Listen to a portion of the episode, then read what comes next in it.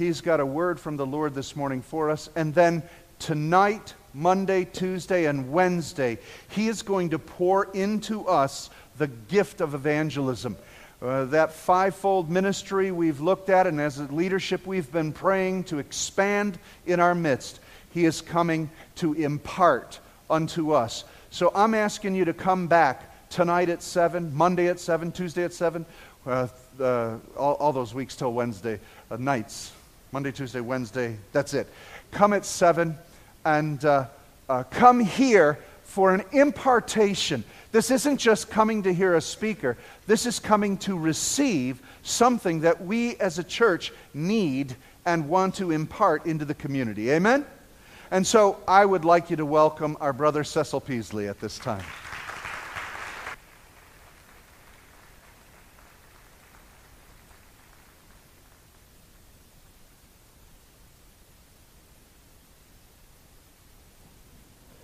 Well, what an exciting service.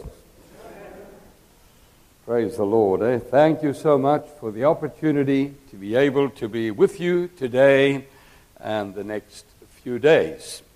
And uh, I always have to explain when I come to a church that I've not been to before that I do not suffer from a speech impediment. Our English happens to be a little different to yours. Of course, when your great preachers come to our country with your use of the King's English, we usually have to have somebody with the gift of interpretation. Sometimes our terminology is a little different as well. I remember the first time I came to this country some years ago with uh, a fellow pastor. We were sitting in a restaurant and the waitress comes along and says, Now, would you guys like a napkin? I said, Well, if you think we need one. And you see, the word for napkin in South Africa is the word for diaper. but I think we'll get along. And if there's anything I say that you're not quite clear on, please feel free to interrupt and ask me to repeat. But it's a joy to be with you. I'm just completing a seven week uh, trip to your country, starting in Oklahoma City and going round to Texas and Florida and up to Ohio and Pennsylvania and here. And next week, finish up in New York. And I'm so grateful for the opportunity. I have a great burden in my heart for what is happening in this country at this time. If ever there's an hour when there's a need for a fresh breath of revival, uh, it's today and may God grant it. Do you plan to be with us? I've come 12,000 miles to be with you. If you'll come across the street to be with me. Amen? We're going to look at some very important things because you see, the church has a, a mission that we cannot forsake. And that mission doesn't just rest on the soldiers of shoulders of just one or two folks in the church. It's the body of Christ. And Someone has said that the church today is one generation away from extinction. Unless we change gears and get back to a New Testament church, we'll be regarded as belonging to another century. So, my prayer is that God will use this. It's my privilege to preach the gospel in every continent of the world. And I can honestly stand before you today and say that I'm not ashamed of the gospel of Christ, for it still is the power of God unto salvation. Amen? If you can't shout amen, just breathe heavily. I know you're alive. Amen and amen. Right, we're going to turn to the Word of God, uh, to the book of Genesis, back in the Old Testament. If ever there's a book that's been attacked, it's Genesis. You don't find the critics attacking the book of Obadiah.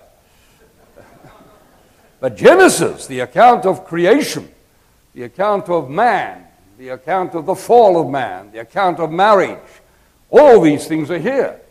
And the enemy will do anything he can to rip this out of the Bible. But I would rather trust what the Bible has to say than what some of the philosophers today have to say about where we came from and where we're going. And we thank God for the truth here. But we're going to go across to chapter 28 and read from verse 10 and then a few verses from verse 32 as we look at this, this amazing story here in starting at Genesis chapter 28 and reading from verse 10. Now Jacob went out from Beersheba and went toward Haran. So he came to a certain place and stayed there all night because the sun had set. And he took one of the stones of that place and put it at his head, and he lay down in that place to sleep.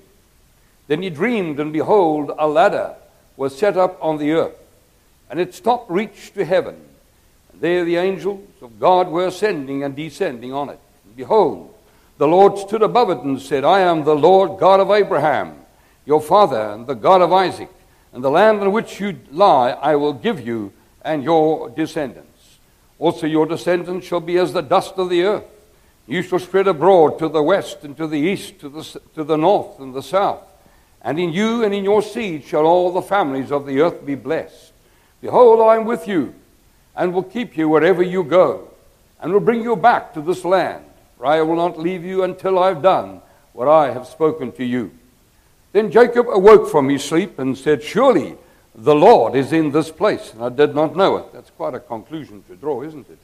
That you don't even realize that God is here and God is there to minister to us.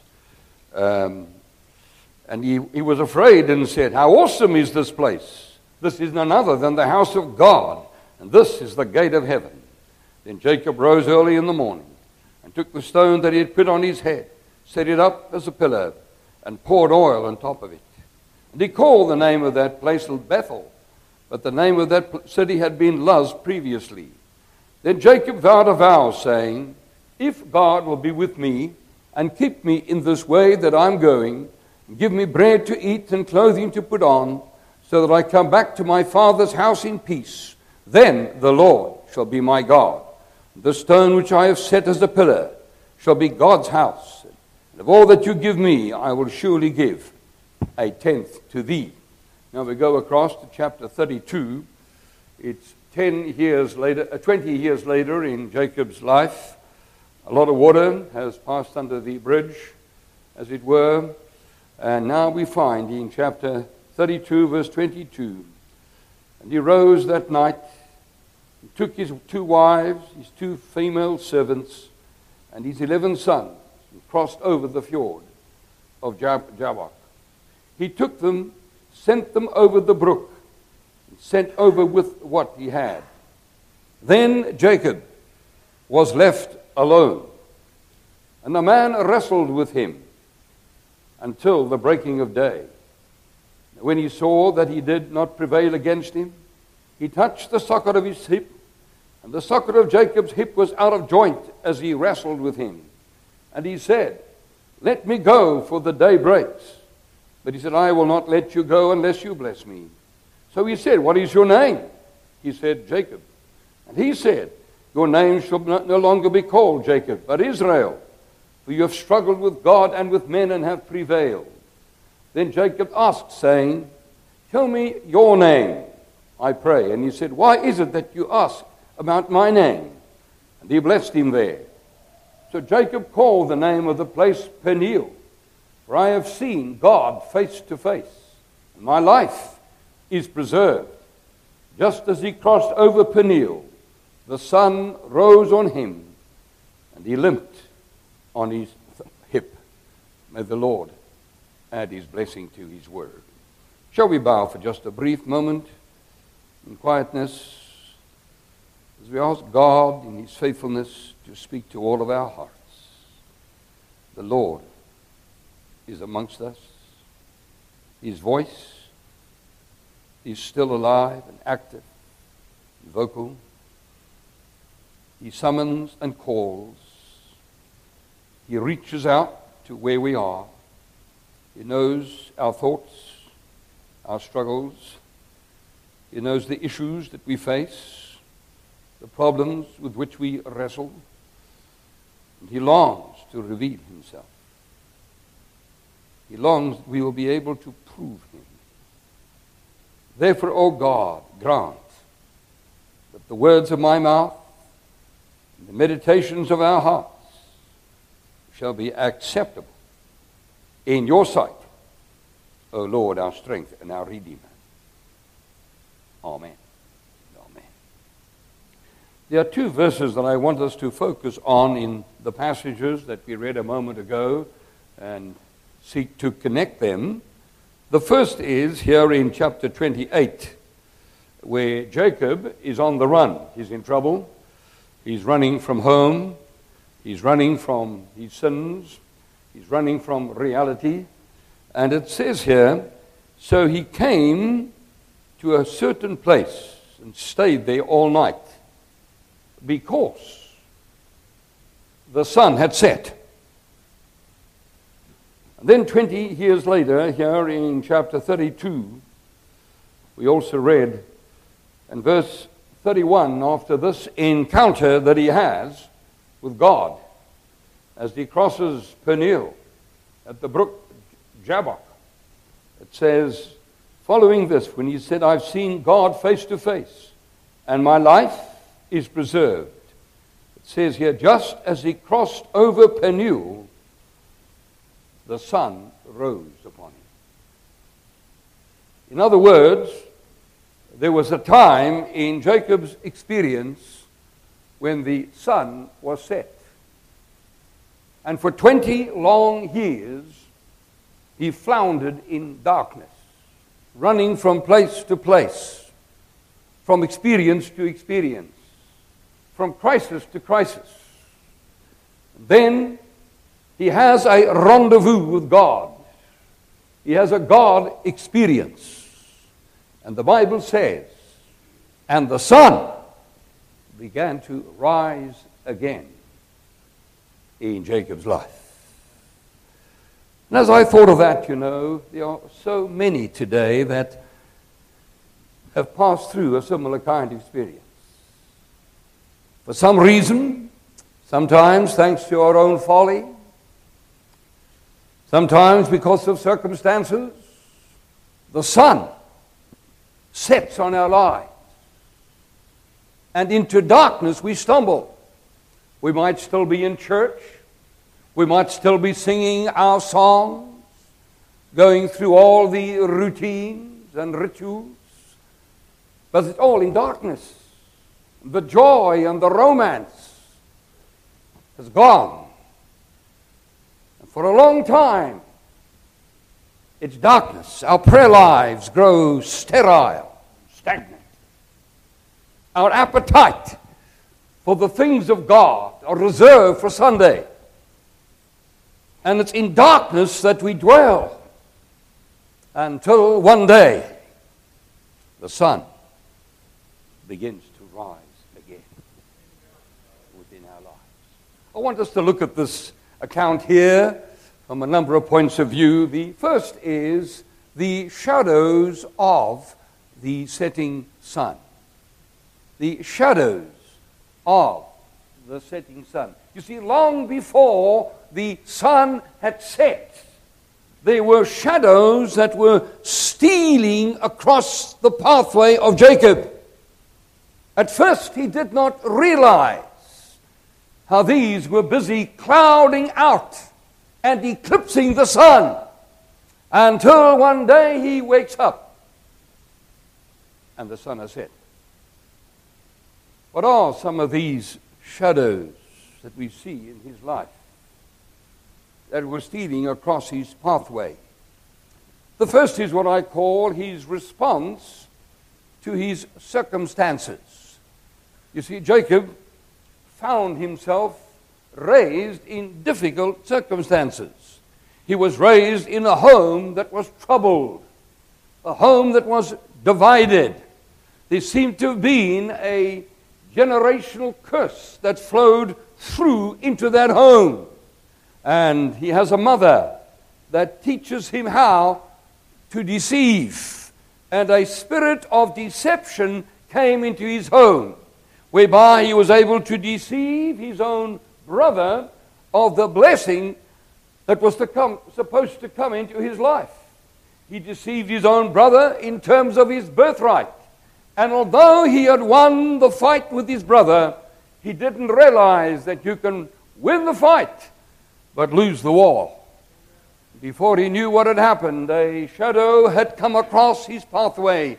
And instead of reacting to the circumstances and to the falsity and to the deception that had come into that home and the brokenness of that home, we find his response was he began to absorb the evil that had come into that home. And a spirit of deception now characterized the life of Jacob. In fact, the name Jacob meant simply supplanter, deception. And deception is one of the worst things that can happen in a person's life. And when we practice that spirit of deception, darkness begins to prevail within our lives. It was not only his response to his circumstances, but response to his problems.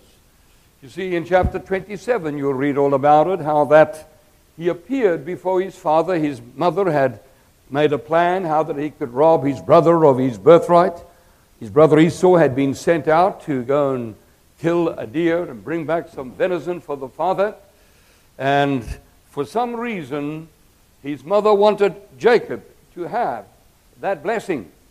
So she made a plan. You see, these two brothers were completely opposite. Uh, Esau was a hairy man, a rough man from out in the country. Jacob was a smooth man in more ways than one. And we find that Jacob had a smooth complexion.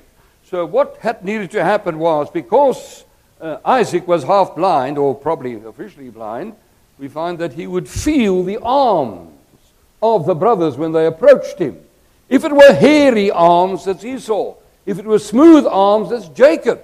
So, what, what does she do? She kills a goat and she takes the skins and she puts them over the arms of Jacob.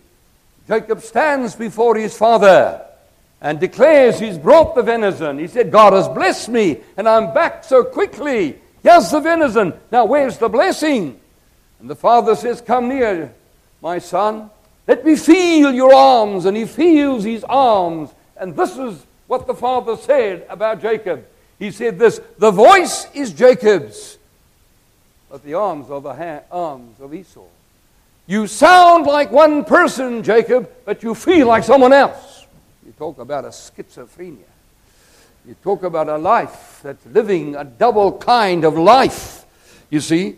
And by doing this, he thought he was smart. He could deceive his father and get away with it. He could get the blessing he wanted and get away with it. But my friend, it left a pang within his heart, whereby he was never happy with what he got. You see, through deception, you can get what you want in life, but you also get what you don't want. And Jacob found that now he was living in a world of broken relationships with his own brother, with his own father, with his own home, with his own family. And Jacob finds that the only alternative was to run and try and get away from himself and try and get away what he had done and try and get away from the world that was now crowding in on him. And he runs from church to church and from place to place and finds that his problems can run faster than he can run. Jacob, the clouds are gathering, the darkness is descending, your pathway is getting darker and darker. You're running from your circumstances, you're running from your sin, you're living a double kind of life. You've camouflaged everything, and you think you can get away with it. It reminds me of the story of a man that was looking for a job one day and he made his way to a circus and he knocked at the caravan door of a, the manager of the circus and said, You got any jobs for me? He said, No, we've got enough clowns, we don't need you.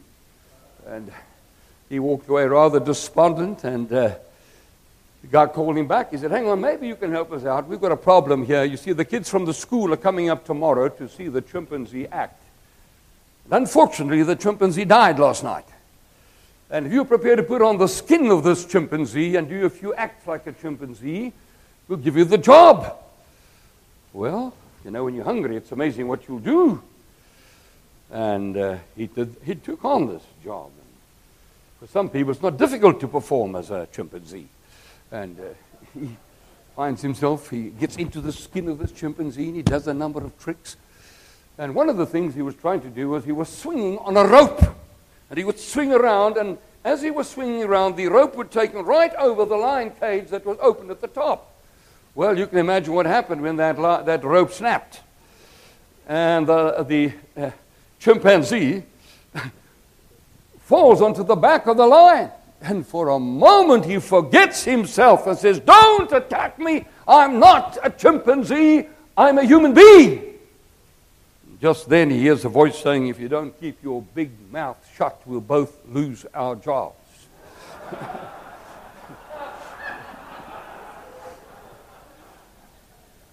so much of life is like that. You don't have to go to Hollywood to find an actor, you'll find them in many of our churches. This was the life of Jacob. It was all just mouth. It was all just word. It was all just an act. When we try that game, shadows steal across our pathway. But then you'll notice something else. His reaction or response to, to revelation. Because you read here in chapter 28 and verse, from verse about 15 onwards, while he's sleeping, he's having rather a rough sleep on that rock of a pillar. All this happens when you're out of the will of God. And uh, God appears. And God makes promises to him. He says, I want to redeem you. I've got a purpose for your life, Jacob. What are you doing run away, running away from me? What are you doing living this kind of life and living on in, in darkness? And God promises to him. Then take a look at what Jacob, how Jacob responds to that revelation. He says, yeah, he tries to strike a deal with God, like we all do.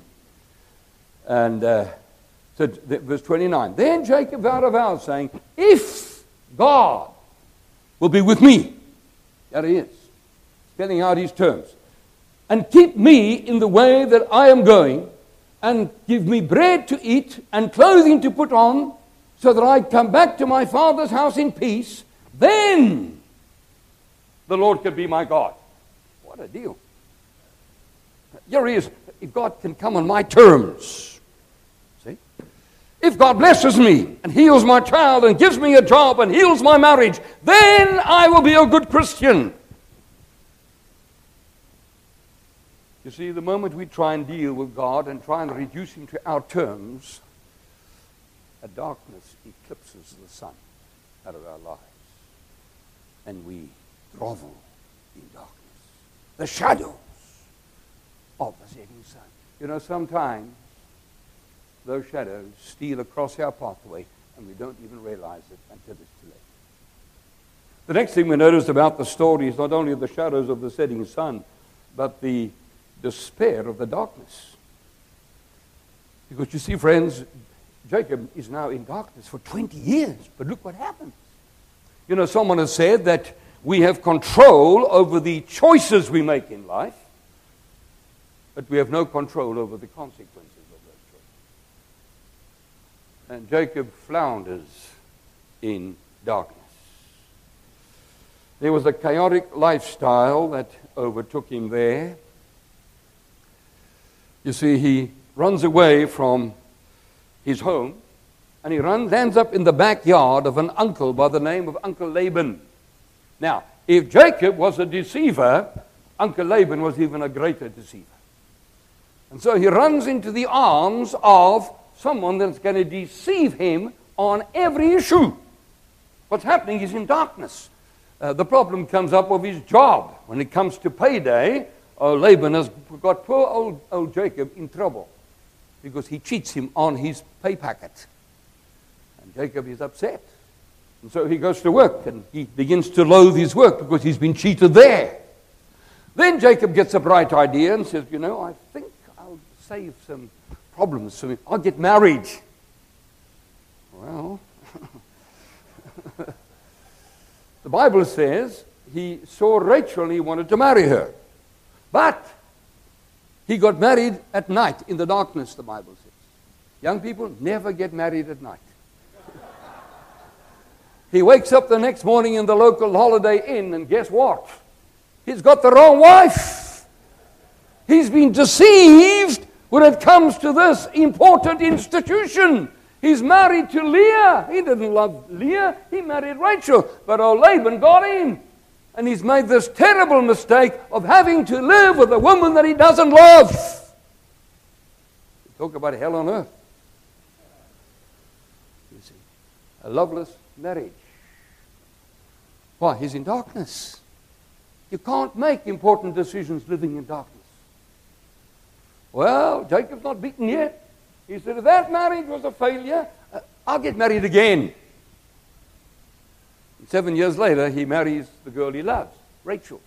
But now, he's got two women in the same kitchen.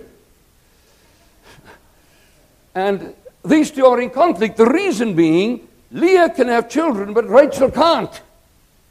And if a woman, a Hebrew woman, did not have children, it was a curse. That's the reason why she was born. And so the one woman is teasing, is mocking wife number two.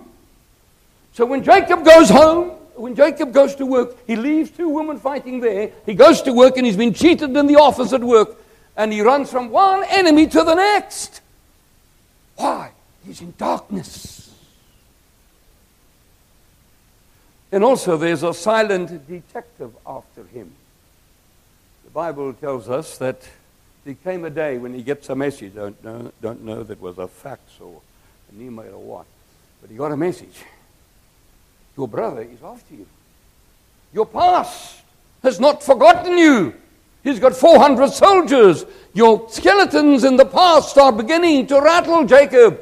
And Jacob now is in trouble because he can't get away from what's happened in the past as it stalks him, robs him of his joy. He's in darkness.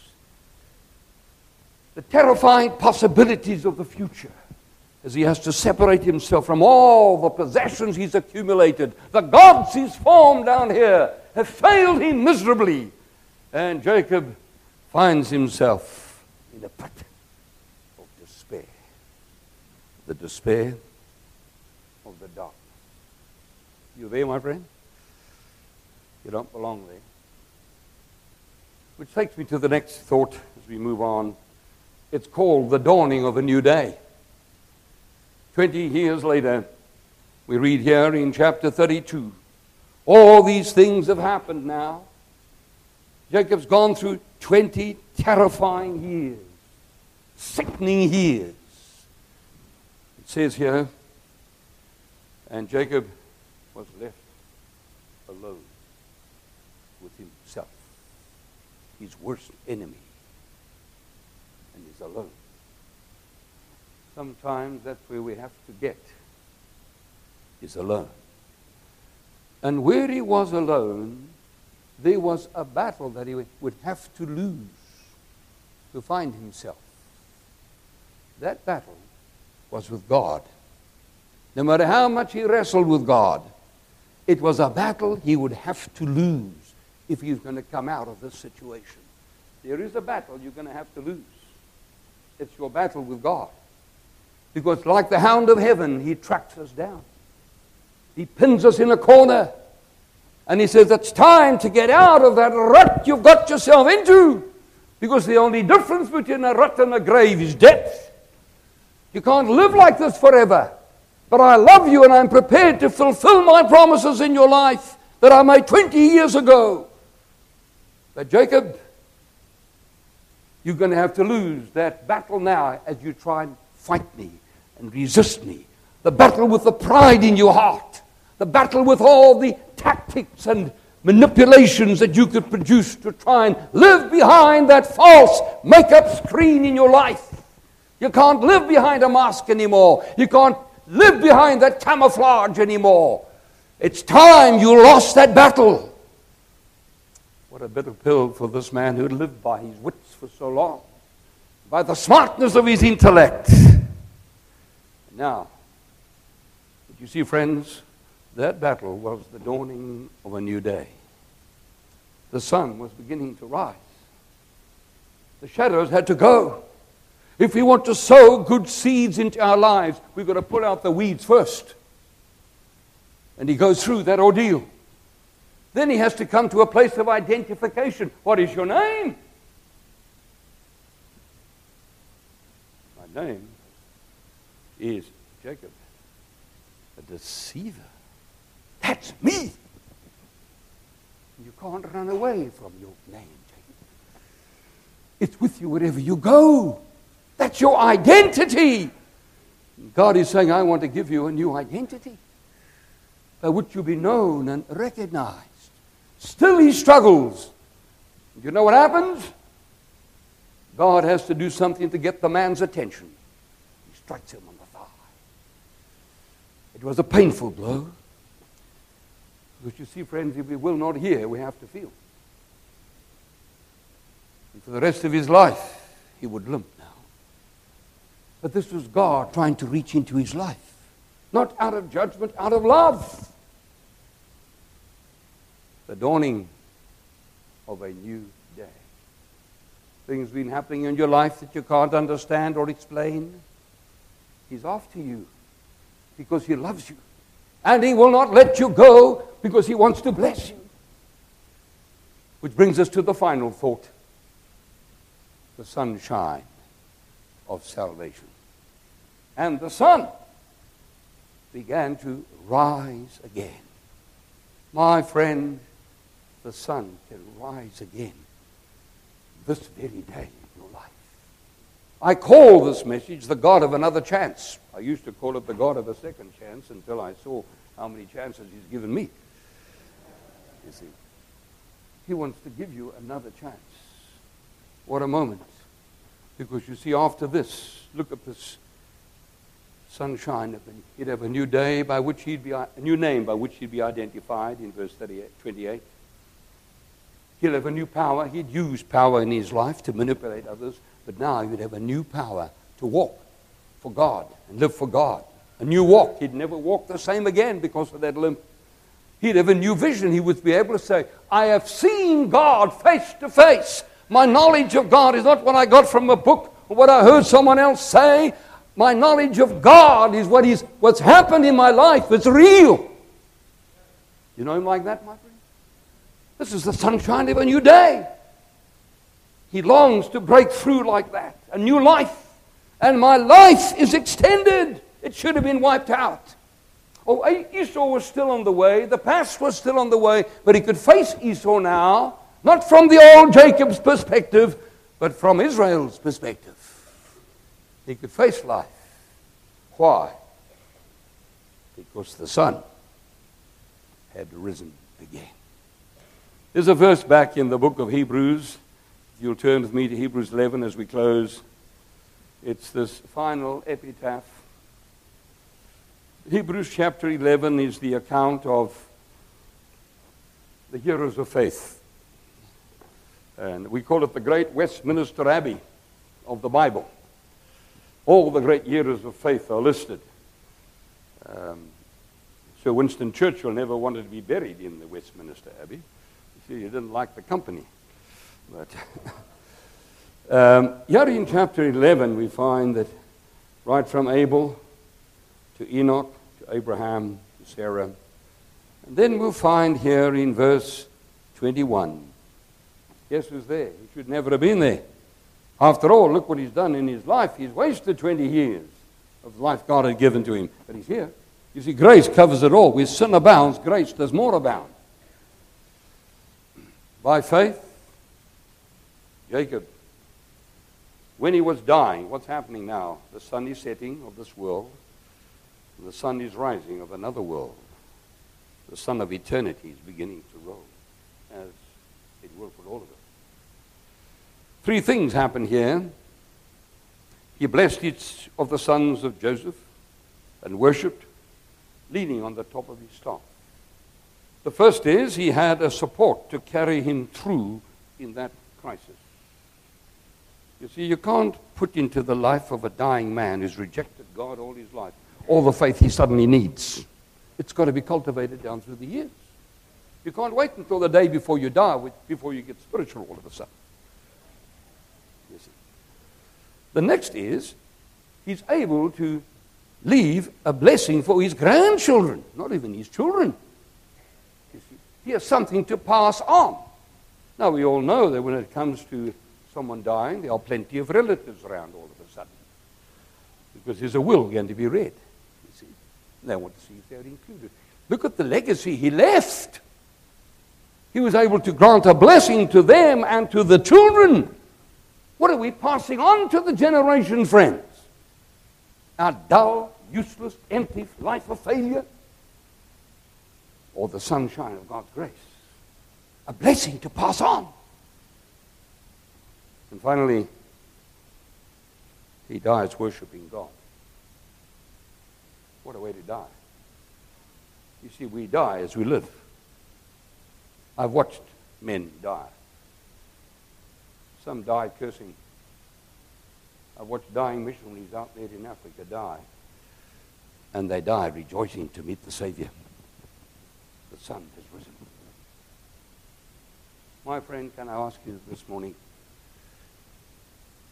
Is there something deep down that echoes in your heart that says, God, I need another chance? I've blown it. I've pretended for so long.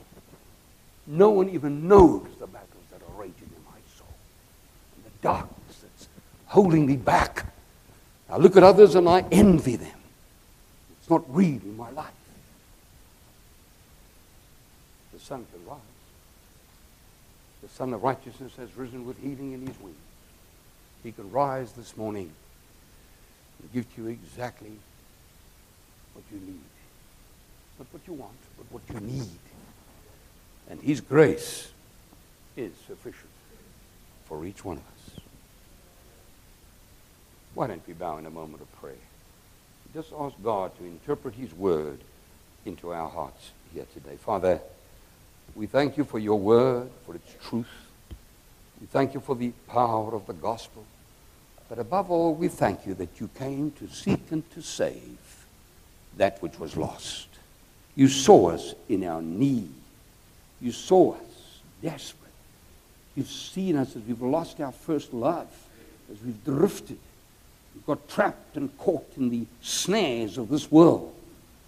How we've been deceived ourselves by the falsity of life. We need to experience the one that alone is the light of the world, the one that is alone the way, the truth, and the life.